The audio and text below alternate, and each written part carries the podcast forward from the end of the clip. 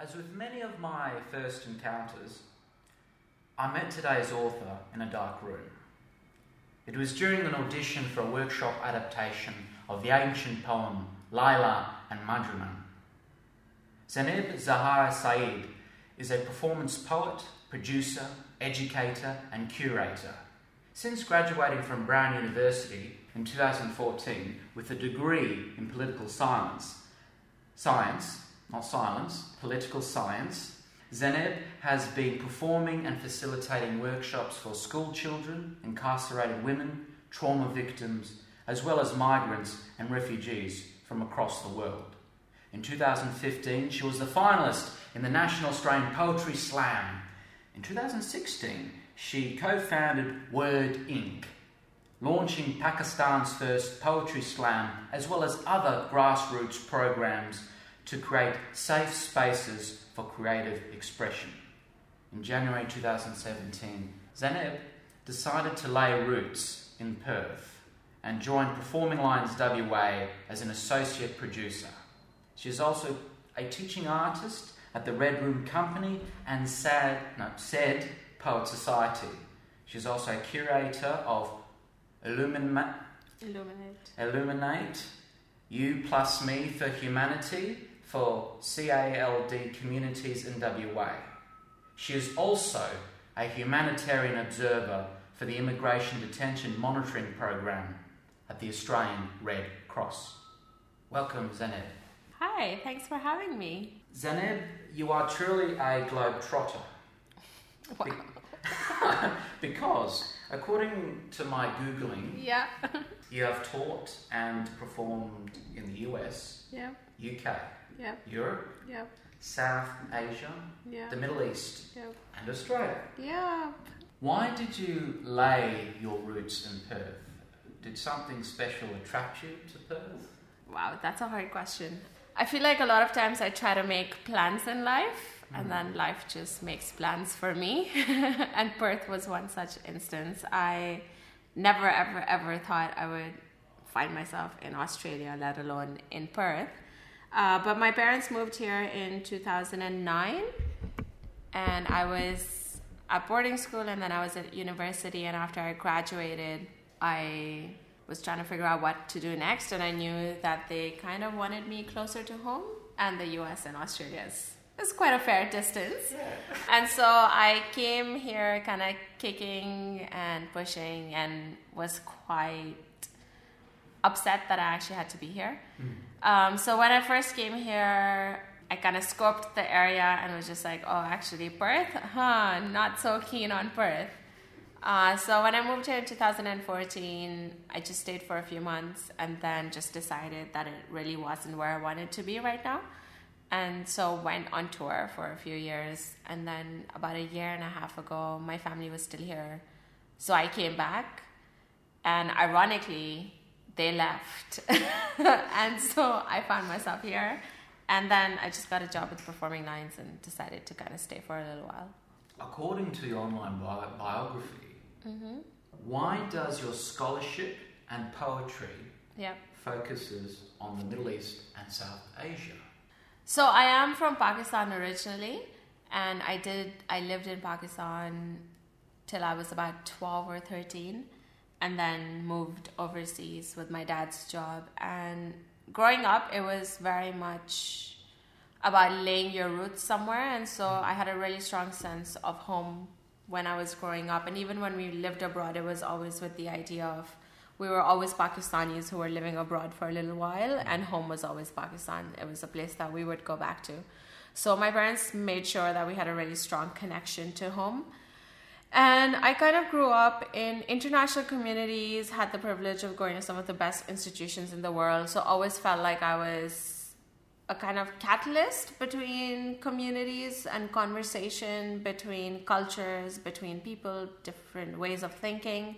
And so I always found myself in the role of a translator, so to mm-hmm. speak, translator of experience and of culture and of history, of nostalgia. Um, and so a lot of my writing, to be honest, initially was just a way for me to pen down experiences.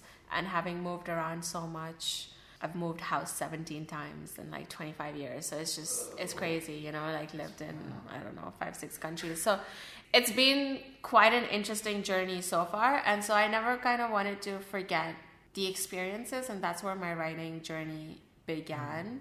And for me, a lot of it began with the sense of home because I felt uprooted in a lot of ways because my home was in Pakistan, but I was changing abroad. And was that making me less Pakistani or more Pakistani? And could I claim home in like Romania and Yemen and Wales and all these places I had lived and had loved?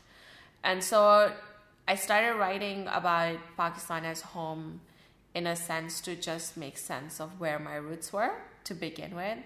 Um, and I had a strong affinity with the culture and with the traditions of that place. And a lot of people that I came in connection with and met were people who were always very inquisitive and curious about that part of the world and didn't know much. And it was a time that was post 9 11. So there was a lot of, just a lot of negative hype around it. And it was always heartening to see people interact with me and then have all of these preconceived ideas and for them to kind of shatter and then be like, oh, actually, we also had this ice cream stand when we were growing up that we loved and ate ice creams at. And I also looked for ladybugs in my grandmother's garden, you know? So those were universal human experiences that bound us together. And so I kind of fell into this space that circumstance kind of shaped for me where it was to write about home as a way to not only root myself, but also be a bridge of communication between people and mm-hmm. cultures. So that's kind of how it happened. Yeah. You were saying that like Wales, so you've been, oh my goodness, yeah, you certainly have traveled. Yeah. And I'm curious to know, like, does going to different countries like the Middle East and the language barrier, Yeah. like, did you learn Arabic? Well, well, Arabic, that's a whole different, because there's so many dialects of Arabic. So I I mean I lived quite a privileged life. So most of my education was in international schools, which Ah. meant like language of communication was always English. But because I am Pakistani and I am Muslim, there's a lot of overlap between Arabic and my language, which is Urdu. Um, and so every time that we did go to another country, it was very important for us as a family to break outside of the expat or international bubble that most people find themselves in. And so we actually would try to make active effort in learning the language of the country and actually making friends with people who were local to the place because it just felt like that was the best way to get to know a country. Mm. And so yeah, in all of the countries I've lived in, we've we've always tried to learn the language and because when we were younger it was much easier to pick it up. And so while we lived there our like Romanian or Arabic and all Yeah. was quite it was it was quite good in terms of just like it would allow us to communicate with just like the average person on the street. But I can't say that I have retained all of it. It does come back in moments when I'm back there or visiting, but to say that I'm proficient in any of those languages would be an exaggeration. Yes.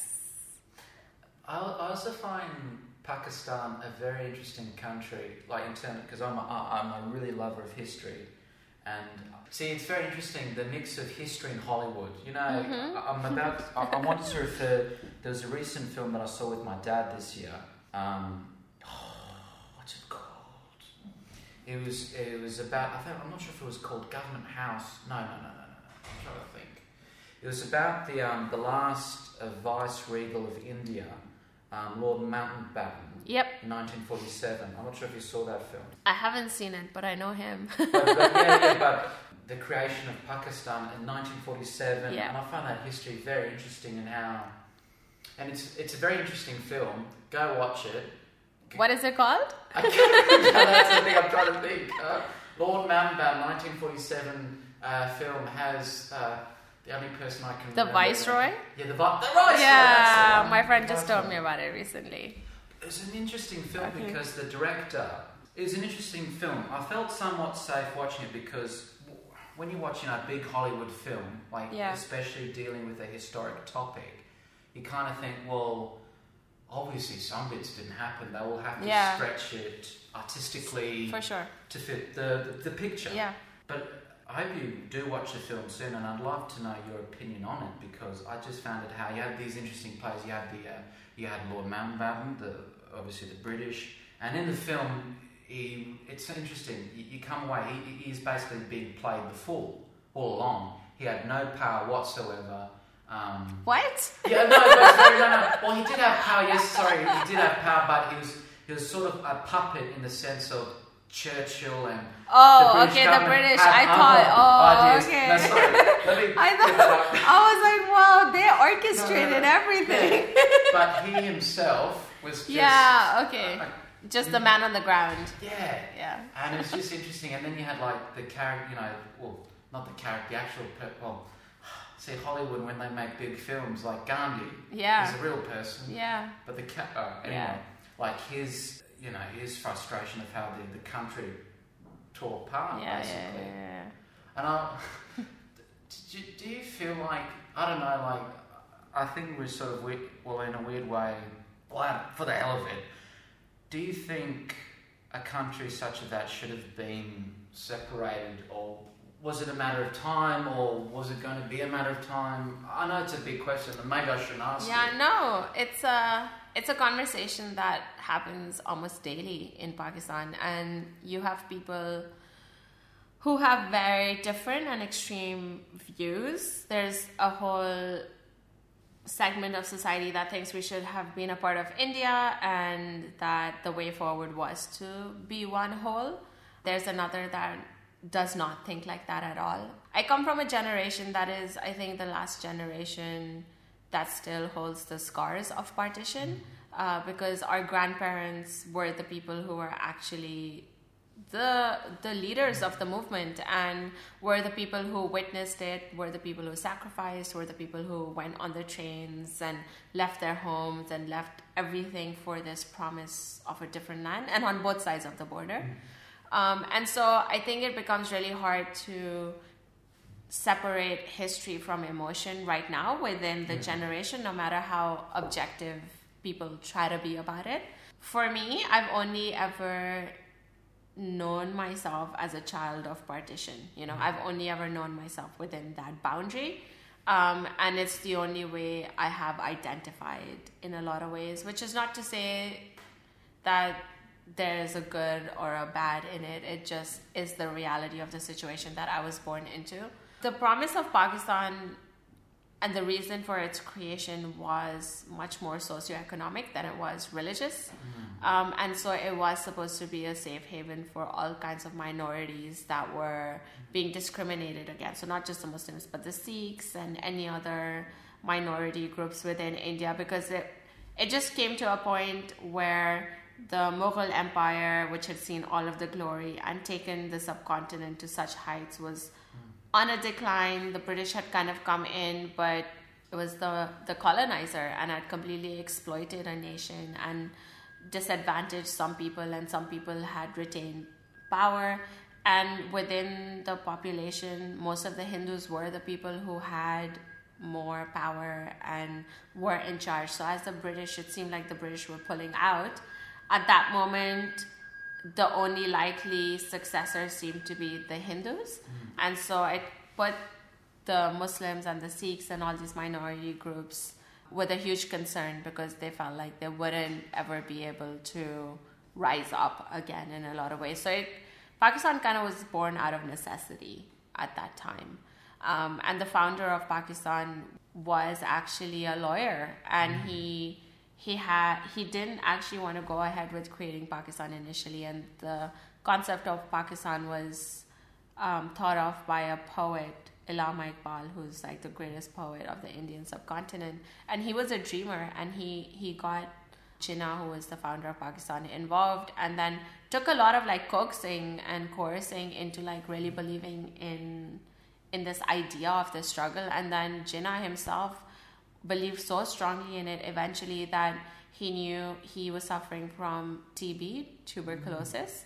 And at that time, if the British had found out that he was suffering from that, they would have derailed the process of Pakistan being created. So he actually kept his condition hidden from everyone. So his doctor was sworn to secrecy, and only he and his sister knew. And he died 13 months after Pakistan was created. So it was very much like a, it was people give their lives for this country. You know, it was the largest mass migration of anywhere that's ever happened before, and so. I I mean, it's a it's a nuanced topic. I mean, a lot of people are still alive today who've lost family members in the struggle. So it becomes really hard to just put an economic number to it, or you know, just like track progress in that kind of way. But yeah, I'm I'm I think I'm of the camp where I'm very patriotic in that kind of way, and for me, Pakistan is there's no disputing the fact that it was created, but I also recognize that that's because I was born into that that moment in history where it was created, and perhaps I would have different feelings if I was born before the creation. But yeah, I don't know if that answers your question, but No, that's yes. kind of where we're at. It's murky. I know it's early days, but has Perth taught you or reminded you of anything? So much skepticism. um, yeah, Perth has been. I've spent my whole life leaving places, and I've spent mo- my whole life moving. Before I kind of tried to stay in Perth, I, I was in a different city every week for about two years. I've never lived in a country for more than four years. And so it's very natural and comfortable for me to move and to be constantly moving. And it means that I hold on to certain things very strongly, but I'm able to let go of certain things very easily. And I think Perth has Perth has been confronting for me in a lot of ways with with the slowness and with the idea of staying as opposed to leaving and to be comfortable with staying. Um, Yes. and yeah Thinking of that. um, and it's been i mean in a in a very refreshing kind of way because i think that offers you a lot of growth that is very personal and internal.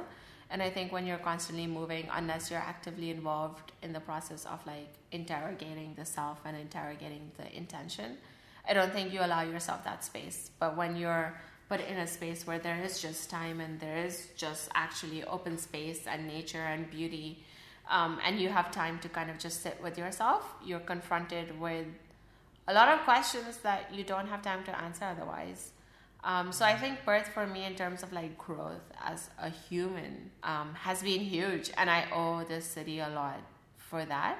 And even within my artistic practice, just with the idea of being okay with being patient, you know, and I the the process has been something that I've learned a lot in Perth. I've also realized that it is a terribly isolated city, um, Certainly is. and the people here just don't really know about the rest of the world, which kind of drives me a little crazy because my whole my whole world is global. You know, like I can't pinpoint it to one city anymore. I can't just put it in one location. Just say Pakistan is home. No, like I, my heart is like in people and places that are all over the world. Um, and for me, the world, all of the world feels like home, and I find it really hard when people in Perth become very territorial and aren't able to like step outside. Yeah. Um, it's just very bizarre to me, and I don't think I have found a way around it. To be honest, yeah. What is slam poetry?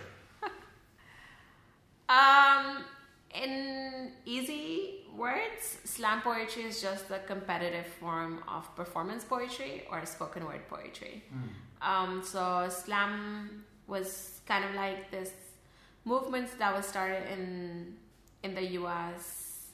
after like the 60s, 70s, into the 80s, where the idea was to bring people together for poetry, and because people don't necessarily take to the idea of just a poetry reading.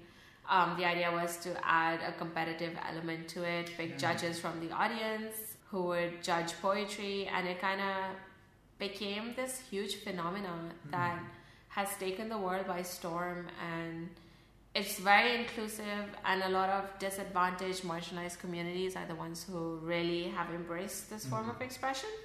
Um, so especially in the us the minority communities anyone who's sort of disadvantaged. It was just a way to speak of important social political concerns outside of the academic setting um, in a way in which people listened.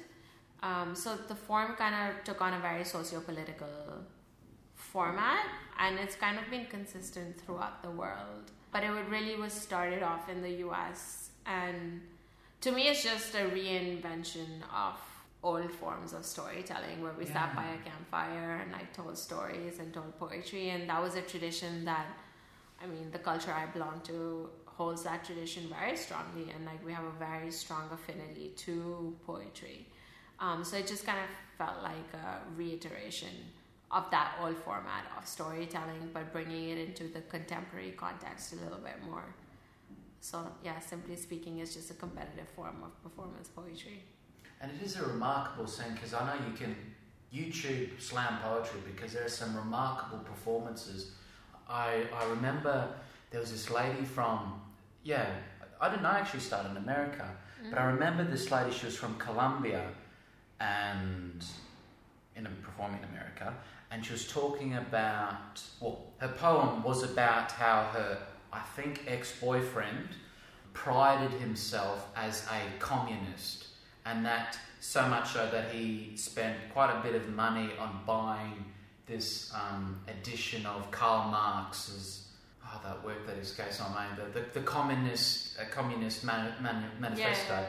And I remember I was watching this. I forget her name, but oh my goodness! And she's talking about how you know coming from Colombia, Yeah. my goodness, and how she was, you know, um, she was, you know, raped, and uh, her mother, and she had to fight in a civil war, and and yet she was creating this horrific, well, passionate, horrific image of her real life compared to her boyfriend, who was, as I whistle, um, her boyfriend, who was well educated.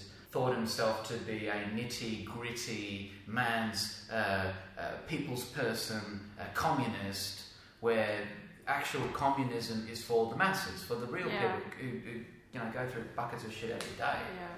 No, it's a powerful form. It's a really powerful form that. I mean, there's a distinction between performance poetry and slam poetry, which it shouldn't be, but it's evolved. And so I don't particularly consider myself a huge backer of slam poetry. I always associate myself as a performance poet or a spoken word artist because now with like YouTube and and this entire like global philo- phenomena of like information being so easily accessible a lot of the slam voice has turned into this like shouting noise Hmm. kind of poetry which which to me is just like slam kind of sometimes adds noise to noise and a poetry teacher of mine once said to me that you know words aren't meant to be slammed they're meant to be elevated and so for me that kind of captures the nuance quite beautifully where slam was meant to be just this competitive form of spoken word poetry but now it's kind of evolved into a lot of people thinking that you can get better points if you just shout more Yeah. um, or if you swear more. Um, and so it kind of, for me, that doesn't sit so well because that's not how I write. That's not the kind of space I occupy on a stage. And so a lot of the YouTube, and that's not to say that all slam poets are like that. I know phenomenal slam poets who who don't ascribe to that, um, and some of them are my very good friends. And so it's just for me, is I've just seen it as Australia is becoming more and more interested in slam poetry. I've seen that because a lot of the really good poems are coming out of the US, which they listen to through through YouTube. Mm-hmm. There's now a slam voice, which is like a shouty voice. So like people just think that there's just one way to do slam poetry. And so a lot of times when I go to poetry, like emerging spaces that do performance poetry here, a lot of it seems like they think that angst and anger and shouting is the only way to kind of express those emotions, whereas poetry is a lot more subtle um, and nuanced. And I think that as that difference emerges, so certain people will realize that this actually isn't the way poetry is perhaps meant to be. There is, I mean, yes, you do need to raise your voice at some point, but for me, for me, it just like doesn't. It's a disservice to the art and also like to the message that you're trying to convey. So yeah, there are instances where slam is important and vital, and that's why I started Pakistan Poetry Slam. But there's instances where I think it just adds more noise to noise, and it's just a you know us talking about our first world problems.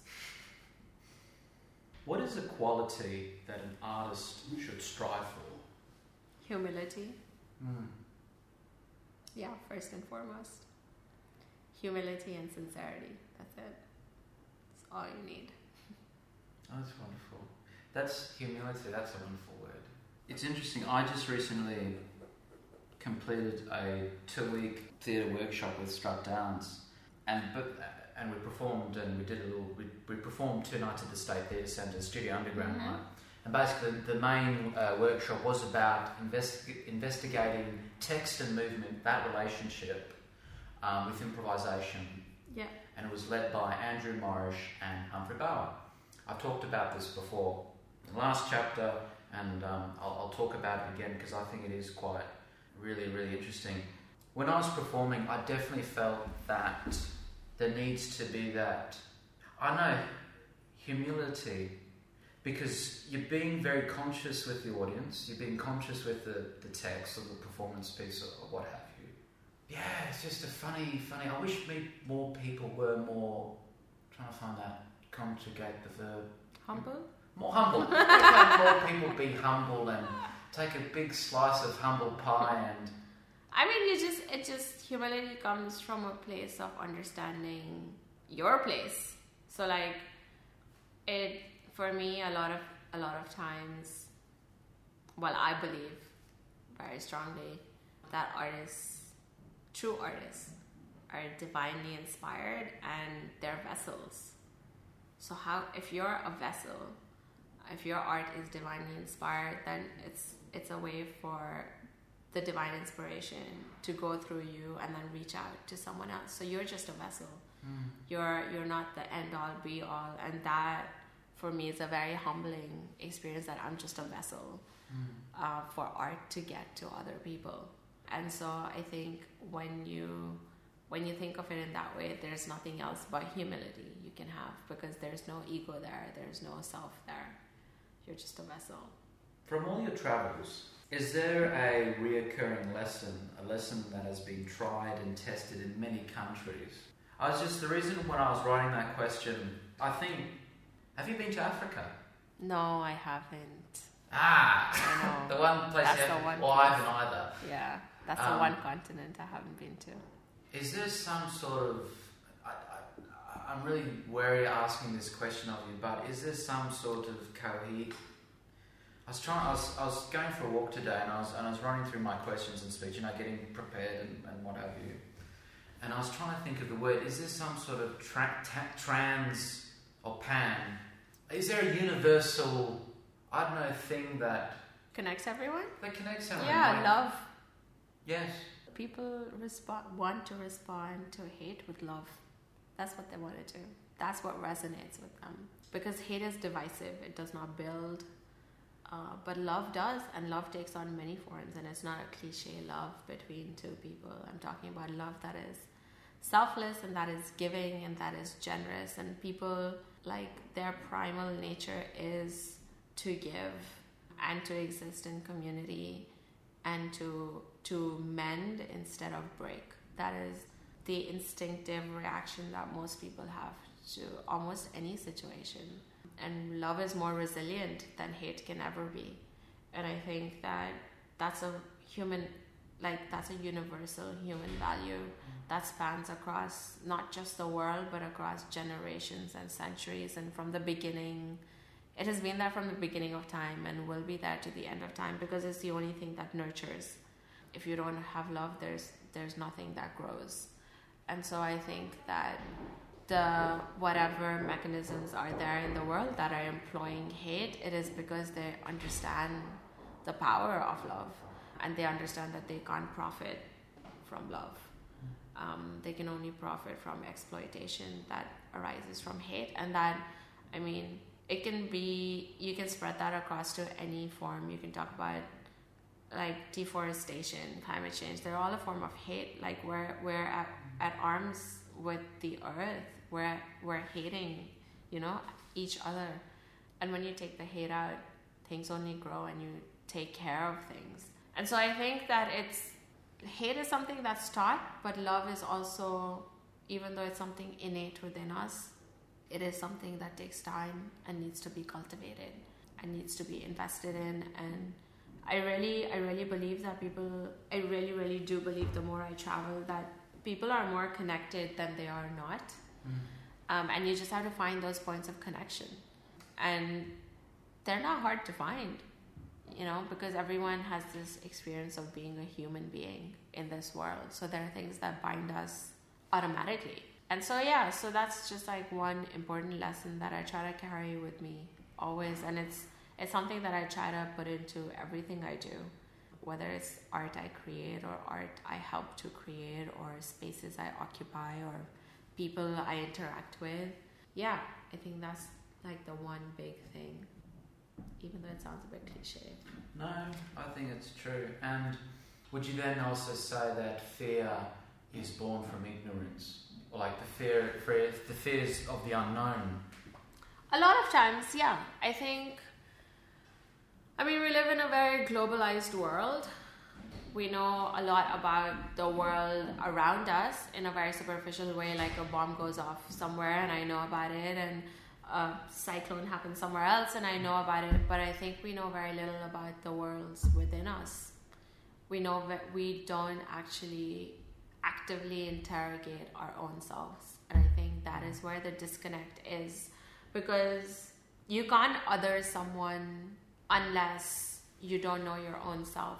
Because the there is no other in a way because we are all deeply connected in that human level. And unless you know your own humanity you cannot see it in someone else. And that's how you begin to other the other person.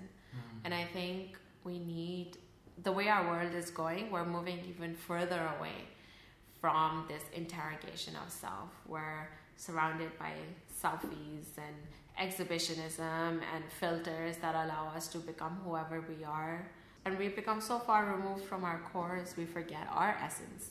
And then how can you see that essence in someone else, you know? And so I think there's a lot of not just ignorance of the other, but ignorance of the self. And unless we can try to focus on that, we're not going to be able to dispel the ignorance of the other because it's that whole idea of before changing the world, you must change yourself. So it begins with one individual um, on a very micro level. Uh, but that's hard work, and we're unwilling to do that work right now. Do you think we're too busy? Because uh, it's interesting how you, you brought up social media. Do you feel like we're too busy painting our portraits for people to see, when actual fact we're Leah, like you said, we are, we're, we're not actually, you know, looking after ourselves, not actually cleaning we the brush who is painting that picture yeah. for social media. 100%. Oh, like everything is a form of exhibitionism. A few months ago, I like deleted all my social media as like a cleanse. Also, like I'm I'm a writer. I love being in isolation, and so I just kind of wanted to like push the world out for a little while and I had so much time mm. to just like I've never had that much time to just sit with myself and be like, all right, okay, actually that's not working, or that's not working, or that's not good, or why did you react that way, or you know, like you just respond automatically because everything is so fast. You just respond without thinking, and you do that with your own self now. And so it was so interesting for me that I, I just like came out of those two months being like, oh my god, I have so much work to do on myself and it was really i i didn't do anything. I didn't like enroll in like a self knowledge course or anything. It was literally just that time i had to not be concerned about someone else's life or how someone was perceiving me to be or how i was seeing their situation and comparing it to mine or not. It was just like me by myself in Perth like you know, doing what I do, walking to work, observing the leaves, whatever it is, actually looking at the people walking on the street who actually weren't looking at me because they were all looking down on their phones. Yeah. But like it was it was just so fascinating because it was all I needed was the time and the space to do that and all of that just came and we've just completely taken all of that time and space out of our lives. We've made ourselves so busy and I'm very guilty of it and that's why I speak of it is because I'm one of those people where like I've made myself so busy that like from the moment I get up in the morning to the moment I go to bed at night, it's just like go, go, go. and there's just like no time to stop. And you just like kind of go to bed exhausted, and then like you wake up the next morning and like, oh shit, I didn't sleep enough, um, and then go go go again. So, so yeah, there's there's an issue here that we're like we're heading towards a t- train crash. Yeah. That's, sorry, I'm just just processing that. It's so. It is scary in a way because I was just remember when I'm walk. We are. I'd like to um, note that we are recording today at the King Street Art Centre, and it was interesting because when I was walking here today, I took some pictures for this cover image, and then I just sat down and I was just you know, and I looked at my phone, and the thing with me is I'm quite cheap. Yeah. well, albeit cheap and poor, but um, I don't have any mobile internet or you know data or whatnot, so I, I don't Google or anything. I, I just have I, I do have an iPhone four 4S thingy, but I was just checking the time and you know I was just like okay, so I've got ten minutes just to do nothing with it, and I just sat.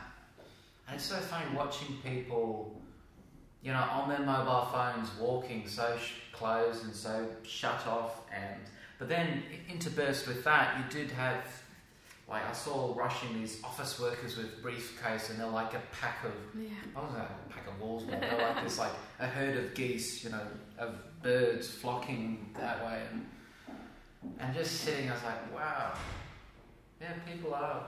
I don't know. I I think I'm addicted myself. I'm addicted to being busy. Yeah.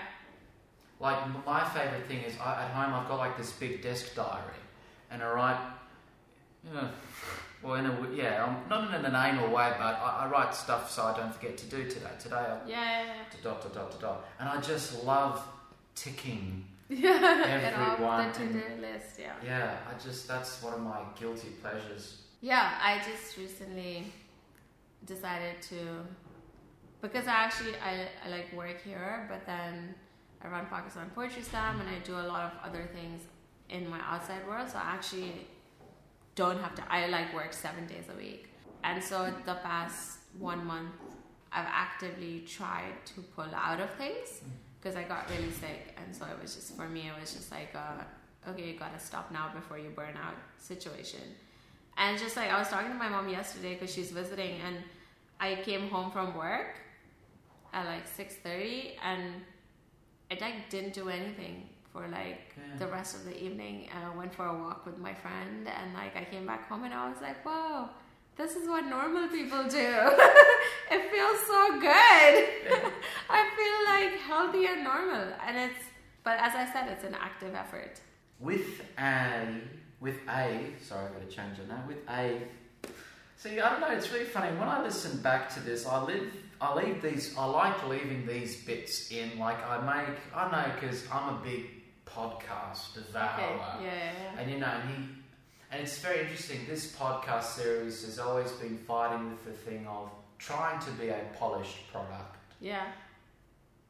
and not trying to be a polished product and trying to be, you know, very flawed in a sense, very open, very, you know. Yeah. Because get I'm. I'm not, I'm not a journalist, and I'm, I'm Sure. I have not studied journalism. I'm happy to have chats. Well, it's funny because I notice I notice a lot of people, and I think it's getting a bit tired now. Like like in interviews, like they see like when I approach people to do these sort of things, I, I always try my best to say, "Oh, would you like to have a conversation?" I don't like using the word interview, and you know I pick that a lot from a lot of American old journalists like Charlie Rose and, and um, or Orson Welles and um, yeah people like that. Sorry, I'm, I'm digressing. That's No- one of the no things I do. I digress. Anyway, I'm happy to hear. with a degree in political science, oh, I knew this was coming. Yeah. do you have any constructive feedback for Australia's government? Jesus Christ. There's a reason I love political science behind. Uh, Well, what, how come you study in the first place? To be honest, I never thought I would be someone who would work in the arts. Yeah. I was always like gonna be a doctor or like in the government or because I I wanted to make change, whether that was within me or within the world. And because I traveled so much, the the most natural fit seemed to be in the government and especially maybe like in the foreign service because I mm-hmm. thought that's the best way I could serve my country um, because I do care very deeply about Pakistan. Um, and I felt like as you know like a well-educated Muslim Pakistani woman in the world like there was a lot of change I could make. And and so that's sort of like where my line of thinking was at. And yeah so i well i went to university and i've always i've been writing for as long as i can remember. I got very involved in poetry at university and particularly performance poetry and then while i was there i was also i've always been engaged in a lot of humanitarian projects and a lot of humanitarian work so that's kind of where my heart was like foreign service humanitarian work it's the only place I kind of really looked. Um, and so I was studying poetry a lot, and my parents are Pakistani, obviously. So they were like, "You can't go to Brown and come out with a degree in poetry. You need something more like legit." And I was already st- doing a lot of political science courses, and so I was just like, "Oh, it seems fairly natural for me to study political science." And my thesis was like a hundred-page political poem. So, like, it all kind of comes together, you know, because my poetry was very political at that time and it's moved mm. on from that recently. But for for maybe like the first five years of my poetry career, I just wrote political poetry, and so that kind of was the natural kind of way to go. And then when I came to Australia, it just no one knew about Brown. No one cared about Brown, even though it was like one of the best universities in the world. Yeah. Like I could have gotten a job at the drop of a hat anywhere else, but in Australia, no one seemed to care. There was very little within like the political arena that I kind of wanted to get involved in. Uh, there was very little humanitarian work, so I took six months off just to finish a book I was writing, which was like an adaptation of my thesis. And I took those six months off, and then people started approaching me to like perform poetry, and I just kind of st- got into touring, and all of a sudden, all these other opportunities came up with poetry and like the intersection of like art and humanitarian work. So that kind of was my segue into the art, and then performing lines came mm-hmm. along, and it kind of just became well it was i mean it was a lot of soul searching for me because i had positioned myself to always be like someone who was like a humanitarian or like in the foreign service or something of that sort and i still retain that through like my work with the red cross and a lot of that but i realized that a lot of the other work and because i was curating a lot of events like putting up a lot of shows that like were bridging people together and so i realized that a lot of my work was actually in like creating and activating spaces to be safe for people mm-hmm. and for creative expression to thrive in those spaces and for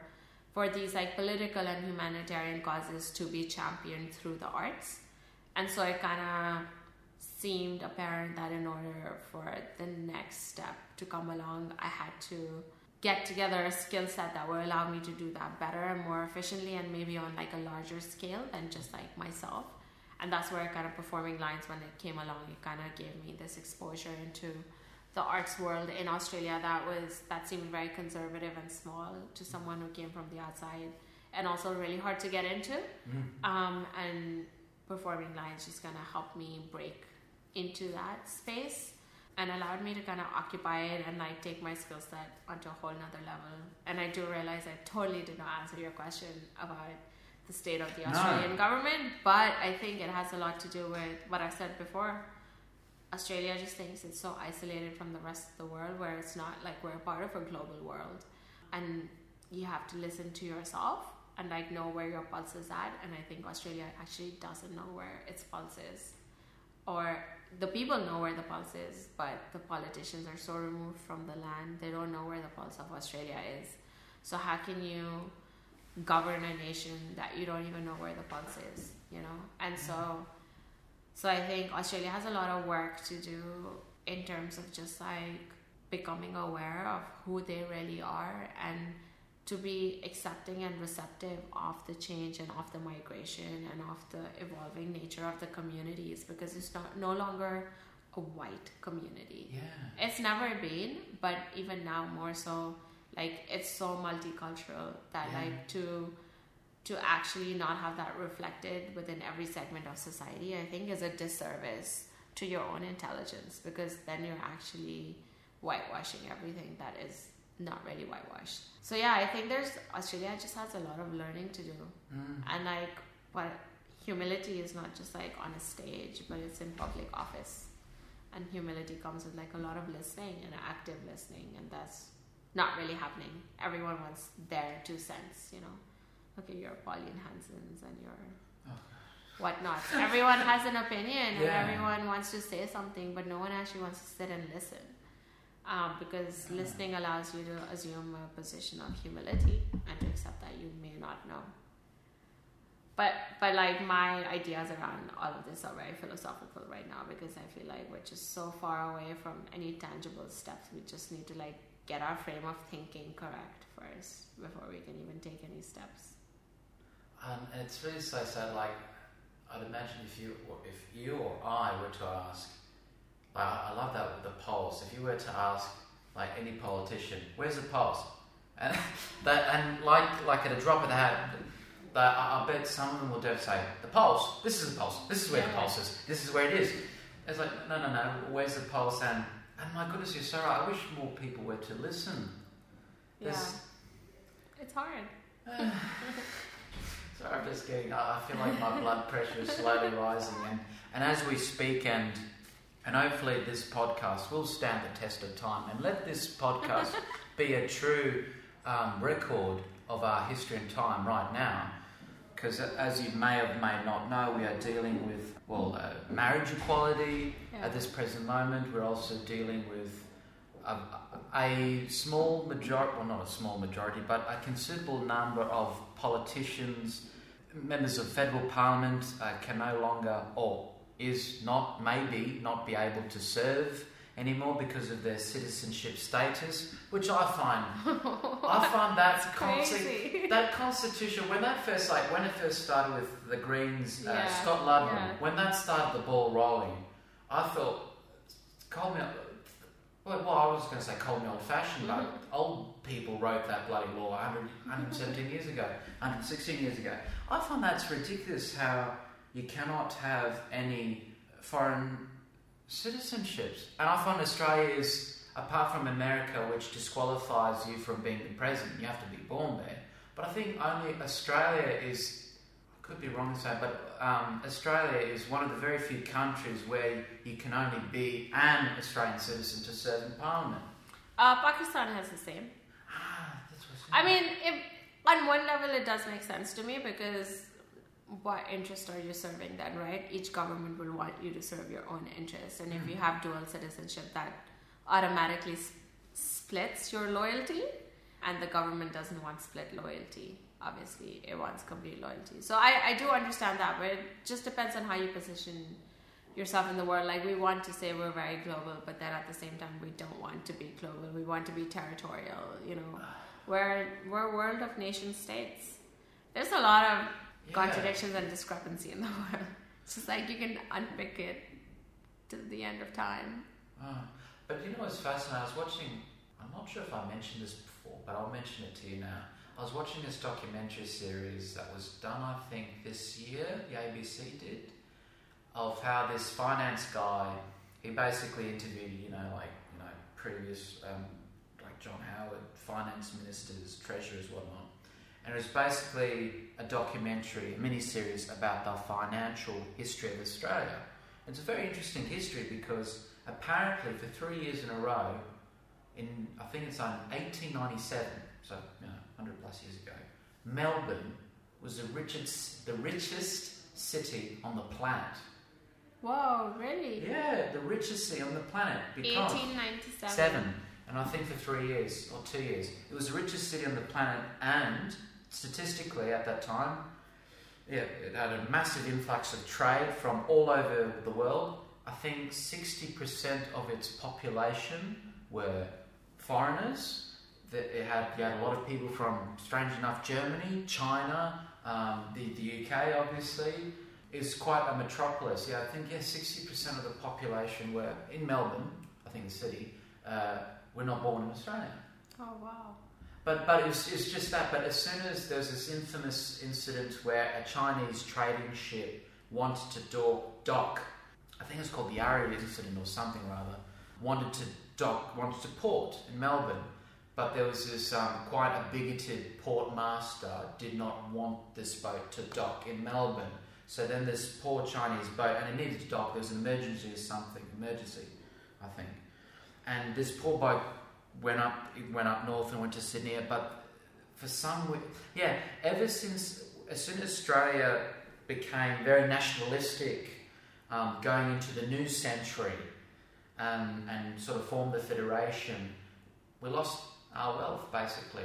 I think that's what the document Oh, wow. the documentary Yeah. said at the end. As soon as we started becoming nationalistic, we started employing uh, policies that we wanted to separate ourselves from the British Empire, and, and but in saying that we don't want anyone else in, it's just Yeah. us. We, we started all the, the money started to go away because of foreign investment, Yeah. and ever since sense. then we're trying to Catch up. catch up again. That makes sense. Yeah. Inclusivity is the way, not exclusivity. Why do you practice art? Why do I practice art? Hmm. Because I can't live without it. I don't know any other way. I just, I don't know what other answer. It's, Yeah. yeah. I, um, eh, yeah. I don't know. It's my sustenance. It's, It's one of those questions because I'm exactly the same thing. When I remember I was talking to someone, why do you perform, Ryan? yeah. And I was like, oh, for fuck's. I, I, I don't know Yeah. why I do it. I, yeah, just for me, it just makes sense. Yeah. It just Yeah. Yeah. makes logic, and I can't do anything else. It's who I am. Yeah. Yeah, I just have always, I mean, I, I feel very lucky because I've always been able to do whatever I've loved doing and it's always, it's always had some kind of benefit to someone larger than myself. I feel like art sometimes can be self-indulgent. Mm. So I don't like to practice art that is self-indulgent. And so I practice art too because it's the only it's the only way I know how to occupy meaningful space in the world. Mm. Um, and I think my art tries to give back to other people, and that's meaning for me. Yeah, What should an artist be careful of? the spotlight, Mm. the ego. Yeah. I think it just goes back to my answer before. Like when you realize that you're a vessel, then very little can derail your process. Uh, but when, especially when fame comes your way, when recognition comes your way, it can alter your intention. And I think it's always important to go back and interrogate your intention and be sincere in your effort, whatever that is. As long as you are very sincere and clear about what you're doing and why you're doing it, then there's truth to it, there's authenticity to it. I think the worst kind of artist is an inauthentic artist because then you're being you're betraying yourself and you're betraying the audience you know you're betraying the people who are witnessing your art. Even if it's like crap authenticity i don't care but i like and an audience can tell when you're being inauthentic. Like they're not dumb. They're very very smart. And they can feel that.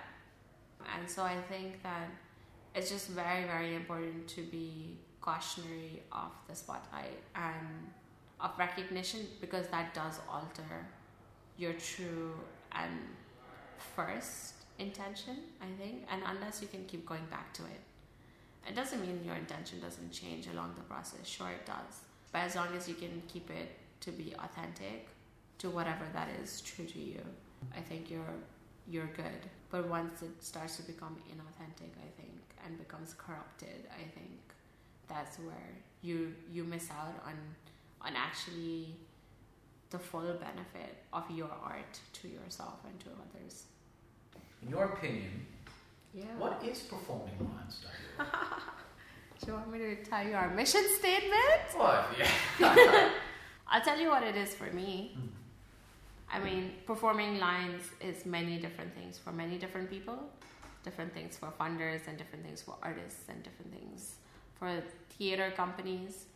Uh, but for me, I think it's it's a space to grow, and it's it's a community of people who are really invested in nurturing and in empowering voices. They actually walk the walk um, instead of just talking about it. And I think for me, it's just been it's been such a beautiful experience to to come to Australia and and have all these credentials behind me, but feel like Australia just wasn't ready and willing to open itself up mm. and allow me to offer what I could to it. And then for Performing Lines to come in and they didn't know me at all, but they were committed to investing in the growth of someone else who could be a producer mm. without any plans for themselves, right? Like I feel like this whole journey of them hiring me was really for my growth and for the growth of the industry. And so they're they're a company of people who, who think outside of themselves, which is what I really love about them and which is why I joined them because and I didn't understand the full extent of it Mm. when I had just known them and the more I the more I know them, the more I understand how the company works, the more I see that they're actually very selfless in the way that they give of themselves. They're very very quick to nurture and to help other people grow and to really like all of the artists that they try to work with they're always looking for like how can what are the better opportunities out there out there for the artists and maybe they include performing lines in it or maybe they don't but they don't think of themselves within the equation you know? They think of like what is best for the industry for the art for the artists. And and that is how you get growth and longevity within an industry and within a community when you have people who are working towards a larger purpose. And i think performing lines does work towards a larger purpose in a lot of ways. And i just feel extremely fortunate and grateful to just be a part of the community. And i mean the people i work with rachel and fiona and cecile like and tom like just our office is a it's a blast and it's awesome you know and the sydney team is absolutely amazing. So it's just it's very important for me to do i only do things that i love doing. And if it's a job that i don't love i quit. Like for me it's just i have the privilege of being able to quit when mm. i don't like something. And so there's no way in hell i would have ever stuck to like a nine to five job like four days a week when i have so much else going on unless i absolutely loved it um, so it's really infectious to be around these women who are so invested in my growth. So yeah, I just feel incredibly privileged to be a part of Performing Lines. So for me, that's what Performing Lines is. You know, Mm. a community of people who are working towards something larger than themselves. Now, I wrote this down. I'm not sure whether or not to. So I've got two two questions to go. Oh Really- Okay. And it's already been an hour. Oh Yeah, shit! time has actually flown. Has Um, it? In, in, in terms of performing lines WA and you being an associate producer, what performance? If I had a, if I was going to pitch a show to you or something, Yeah. what type of performance would you like to be an advocate for? What type of works? That pushes the boundaries a little bit.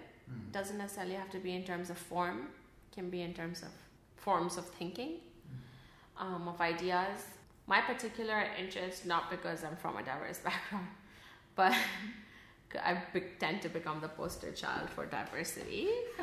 It's something that that really my particular interest is just try to figure out the most meaningful ways to live and express and be and create an art that does that that allows me to sit with those questions to explore those questions to question those questions to stretch those questions that's the kind of work that i'm interested in that i'm invested in so yeah Yeah. does that make sense Yeah, yeah, totally. i guess Now I have to close the chapter. We're we're, at, we're we're done now. But as I always say this, but before we go, now I'm not sure if you have officially agreed to this, but anyway, Zainab. the catch with this podcast series Oh, wow. is that in the year 2027, I will do my uttermost best to try and that's a contact. really long way away It is to to contact all of my previous guests to see if they would be interested in revisiting their interview and to interview them again oh in the year wow 2027. That's so, Okay. to do this some it's like interesting. 10 years later yeah, ten years later. how old will i be very old don't, Nah. Won't be that old. if I'm still alive. Oh, I hope so. you know, because actually, I kind of thought I have. I shouldn't say this, but I have a thought like I have audition, and I'm gonna audition. You know, some you know people who are Yeah. who are you know old, and I'm thinking to myself, what happens if they died? And then I think, do I do like a special memorial episode, or I'm trying to I mean, it could be young people. You never know. Yeah, well, luckily, a lot of a majority of them have been youthful, uh, emerging artists. Okay. But um, But you still But- have no guarantee. yeah, well, I could die, and I was Yeah. thinking, what happens if What happens? Die? Yeah, we want And the then I was recordings. thinking, yeah, and I was hoping what I'd do, I'd find if I'm on my deathbed, like I'd find a successor to take on this mantle to make Maybe sure you can leave like a treasure map for someone to like go find.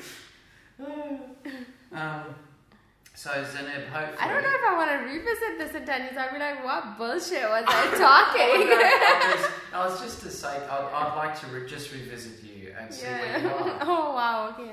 So Zainab, Hopefully, moving on from performing lines. Hopefully, not in Perth. wherever it may be, in the year 2027, hopefully God, I'm hopefully I'm alive. if I die before then, oh God, that's going to be horrible. Um, so in the year 2027, Zainab, when I have you on the podcast again, don't know where, hopefully in a much more mobile studio that I've contracted, come, gotten, I've got more money and we both have a microphone each and there's okay. a proper person Yeah. doing editing and producing all this. What would you like to plug What would I like to plug in the year 2027? for like the world, myself? yeah, What? anything can be anything. So when I come and see you Yeah. in 2020, I keep repeating that. I just like that. It's 2027. Uh, could be literally could be a Like a question. book. Oh. Oh, but but it could be that too. Something philosophical. oh man, you need to give me more time to think about Sorry, this. I very fun, but I like keeping this. Oh wow, what would I like to plug? Man, don't even know where I want to be in 2027. I haven't even thought that far. Um, hoping there will be no more Trump. Yeah. Oh man, this is so hard. I find it interesting how when I ask this question to some, you know, some artists, like planning for the future, and I, and I agree, I totally understand that. It's, it's really hard to plan for the future where you do live in this sort of lifestyle of, of casual work, part-time work, if you're lucky to get a full-time position, you know, in a company of sort, but then that company might fold and then you have to start again. You do live this sort of vagabond, is that the right word? Vagabond, sort of like gypsy Yeah. existence Yeah. where you just keep on traveling, you keep Yeah. on moving. I mean, I think the only the reason I have trouble answering that question is because obviously everyone has some plans, hmm. but I do believe that life makes plans for you, and if you make plans for yourself, sometimes sometimes you lock yourself into lack of possibility and don't allow yourself to explore. So I like to only plan like a year or two into whatever and then kind of leave the rest to however life comes about because my life has just been so unpredictable and mm. I plan one thing and the opposite thing happens. But the one thing that I I would hope I would be able to sustain for the rest of my life is that I hope I can keep doing what I only the things that I love doing mm. that like serve meaning to the communities that I'm a part of. That's the kind of work that I cuz you never know circumstances may like you know hold you down and you may have to like do things that you actually don't particularly enjoy doing just because it's kind of necessity. Hmm. But I'm really hoping that life doesn't do that to me. And I'd hope that I wouldn't be jaded by because a lot of the work and the spaces that I exist in are hard spaces to exist in. You know, like I exist in spaces that make me work with like tra- people who have a lot of trauma, hmm. migrants, refugees, even these conversations around diversity, people who are disadvantaged, um, and it can leave you quite jaded in a lot of ways. And I think for me, it's it would always be something more philosophical than a tangible. Yeah. Oh, I hope I have a book, or Yeah. I hope I have a show, or whatever. I just hope that whatever I do, I can just like sp- keep speaking truth, whatever that truth may be, with sincerity and authenticity, and just do what I love doing. And I think if I can live a life like that, whether that's in five years or ten years or forty years or I don't know a year, Mm. I think then I will know that I have lived well. But yeah, I think to, yeah, that's that's my life. Well, thank you very much. Thanks for having me. I have no idea what this conversation was all about. It was just a rant. This conversation will hopefully Let it be noted that it is a Thursday afternoon. Be known that this happened. We're waiting for Happened. spring. spring hasn't come yet. That's it. We're just waiting for spring. We're waiting for spring. well, thank you, Zainab. Thank you so much.